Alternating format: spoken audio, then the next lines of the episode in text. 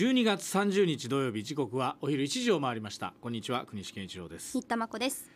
今日はこの今年のねはい。一人喋り。うん。まあどんなことを喋ってきたのかなっていうのを振り返ろうかなと。はいはい。いうことでね。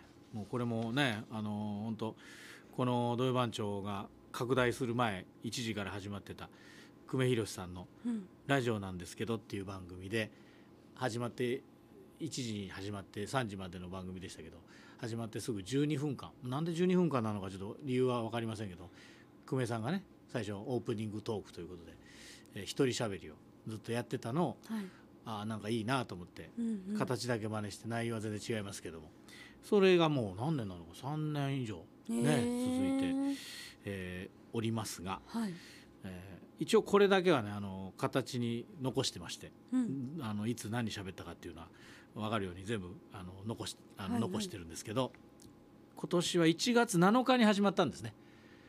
土曜番長はい。うん。えー1月7日の日、えー今年いきなり1日の日にあの北朝鮮が弾道ミサイルを日本海に撃ち込んできました、そうえーその前の大晦日も3発だはいはい。打ち込んできましてね、まあ、今年もその後ね毎月のようにこうミサイルを発射してきました、うん。ねえーまあ、そこで、えー今年の初め戦争はねやはりいけないっていうことを伝えるためにですねあの山陽新聞の記事に吉永小百合さんが寄せてたコメント、はい。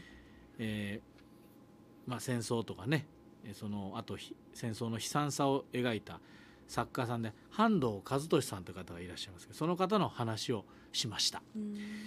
とにかく半藤さんもずっと戦後であってほしいという、う戦争だけは絶対に始めてはいけないというこの気持ちをお皆さんに紹介しました、はい。まあ、これはもうその後もね、えーまあ、もちろんずっと思っております、はいえー最近も朝日新聞に書いてましたけど、えーどのような理由があれどっちが始めた、えーどっちが受けたそんなこと関係なくとにかく戦争だけはもう絶対にしちゃいけないっていう、うん。えー女性のコメントがありましたけども本当その通りだとうん。今でも思っています。それが1月21日にはあの僕が好きなあの喜劇俳優のチャーリー・チャップリンさんのね、はい。映画祭がシネマクレールで始まるといううん。話からですねそのウクライナのゼレンスキー大統領が、まあ、今こそ第二のチャップリンが必要だと、えー演説で話をしたっていうのをねうん。紹介しました。まあ、チャップリンのその平和主義うん。それから変戦争反対。うん。えこれを描いたのが1940年の「独裁者」という作品がありますので、まあ、これぜひ皆さんもご覧いただきたいと。まあ、あのつまりはあのナチスのね、えードイツのヒトラーをね痛烈に批判した作品ですけど。うんこの時初めてチャップリンはあのトーキーといってね今まであのサイレントって言って音楽とはい。それから字幕スーパーで、えー、つないでいく映画だったんですけど初めてトーキーっていわゆるあのうん喋りをはい。映画に入れました。まあ、それはなぜかというと最後にあの演説をししなければいけなかった。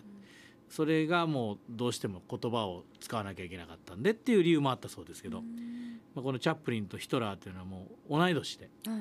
1980あ失礼1889年生まれ、うん。でなんとチャップリンが4月16日でヒトラーは4月20日という、まあ非常に生まれた年はもちろんですが生まれた日もほぼ近かった、うん。であの2人とも同じようにこうちょびひげつけて。あで両方ともその、まあ、マスメディアメディアをね、えー利用した当時映画だったり、まあ、新聞だったりっていうのをうまく利用したっていう意味では似てたんですけどね、まあ、考え方が全く違ってたという、まあ、この映画の話をしました。ーうんえー2月4日はね、えーまあ、コロナ新型コロナへの思いを、まあ、5月にようやく5類にねはい移行しましたけど、現在もね、えー高齢者の方中心に、えーコロナに感染してからのさまざまな病気でですね亡くなる方というのは今もいらっしゃいます。えーもちろんコロナはなくなってません。えーあとそのゼロ融資って言いますよね、えーお金を借りて、えーその返済が、はい。本格的に始まって結局その返せなくて仕事を畳むお店もあるということです。まあ、もちろんこれからもですね、えー付き合っていかなければいけない、まあ、コロナあーウイルスでありますけども、まあ、インフルエンザもそうですがもう日頃からの手洗いうがい免疫力高めるためにね運動するとかはい。美味しいものをねしっかり食事とるとか、続けていくことにこう変わりはありません。で2月18日最大 JO が3年ぶりにお客さんを入れてね、うん。行われました。まあ審議の争奪というのはなかったんですけどようやく来年の2月審議の争奪戦が復活するということでもうこれで完璧昔に戻るということになりますね。2月25日はロシアとウクライナの戦争から1年を経過しての気持ちをお話ししました。その後発生したトルコの大地震の話もしました3月18日は野球の WBC の話、はい。3月25日は洋食チャイムの話でチャイムって知ってる。そこの内三軒にあるね。もうおご46年続く老舗なんですけど、はい。下原さんご夫妻が切り盛りされてるんです最近ちょっと奥さんが体調を崩されて時々あの病院にね行く日とかあ休まれてたりしまして今日日にちを減らしてるんだと思うんですけど、まあ美味しいから。うん召し上がって食べに行ってみてください、皆さんもね、えーいつまでも応援しております。4月8日坂本龍一さんがあ。なたは4月からねね。えー入りましたね。坂本龍一さんが71歳でうん。亡くなった話をしました、4月22日読売ジャイアンツが厳しい戦いを強いられているという話をしました。あと4月29日はゴールデンウィークがね、えーそもそもその映画を皆さん見に行ってくださいというその集客目的に始まったお話からおすすめの映画を2つ紹介させていただきました。あと6月オランダのアジサイの話をしましたね。うん。覚えてますかね、アジサイのお話からねオランダの話しました。オランダはもうアムステルダムだけじゃなくてもう至る所にに日本と同じアジサイが植えられてるんですよっていう話をしました、6月17日はあの上岡龍太郎さんがね亡くなったという、えー話をいたしましたで6月24日はあのアナウンサーの賞でね、えー JNN の JRN アノンシスト賞ではい。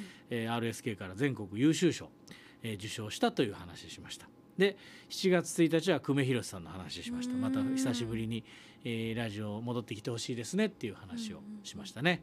あと7月15日は論語の話しました。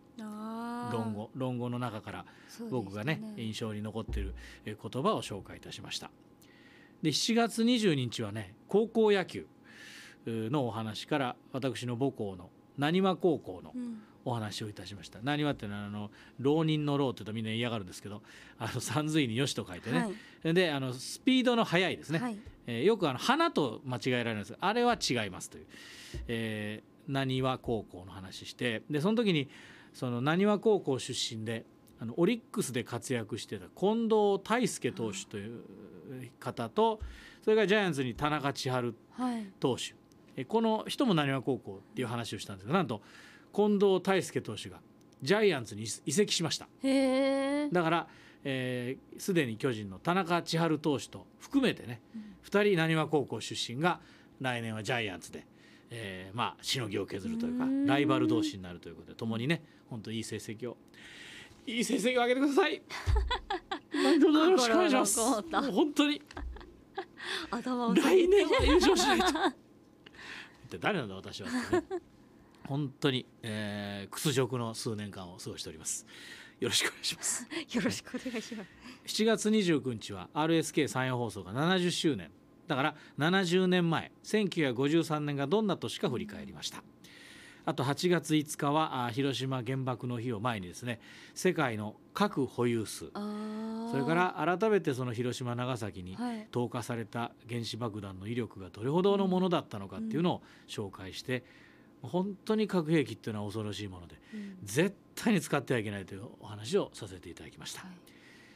あと8月19日ネズミ小僧次郎吉が処刑されたという日からはい盗っ人の話をね。そうでしたね。ぬ盗むならあのみんなから称賛されるような盗みをしなさいと、はいはい。えー自分のことばかり考えて盗んじゃいけないと。それこそあのルフィとかうん。ねあの金品強奪したあの銀座で白昼堂々、あんなんじゃなくてね本当にあの世の中の人からよくやったっていう拍手がね起こるような盗みをしなさいっていう話をしました。えーそれから8月やはりあの26日今年は暑かった話しました、うん。あと9月2日司馬遼太郎さんがね8月7日で生誕100年ということで司馬遼太郎さんの作品紹介しました。あと9月23日ミュージカルにえー出た話をうん。いたしました。そして、えー9月30日阪神優勝。ね。そしてその強さの秘訣はい。の話をいたしました。10月7日巨人の原監督が辞任したという話をいたしましたね。それから、えー10月21日あの谷村新司さんが亡くなりましてでバンドアリスからの谷村さんの話をねさせていただきました。今日番組の冒頭でうん。ね、えー歌わせていただきましたけど今はもう誰も。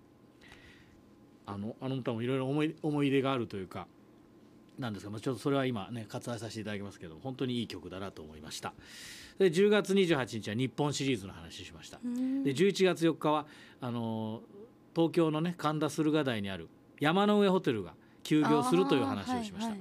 で11月25日は僕が好きなのボレロ、ねうん。クラシックの音楽ボレロ出の話をしました、そして、えーまあ、先週はあー自民党の裏金の話ということで、うん。まあざっと、まあ、これ全てじゃないんですけど一部ですけどもね。ざっと振り返りましたけど、まあ、やはり僕の場合野球の話がどうしても多くなるわけなんですけども、まあ、時にこう時事問題についても薄っぺらい内容ですけど、えーそれで申し訳ないですが話をさせていただきましたけど。来年はね、まあ、どんな話ができるのか。はい。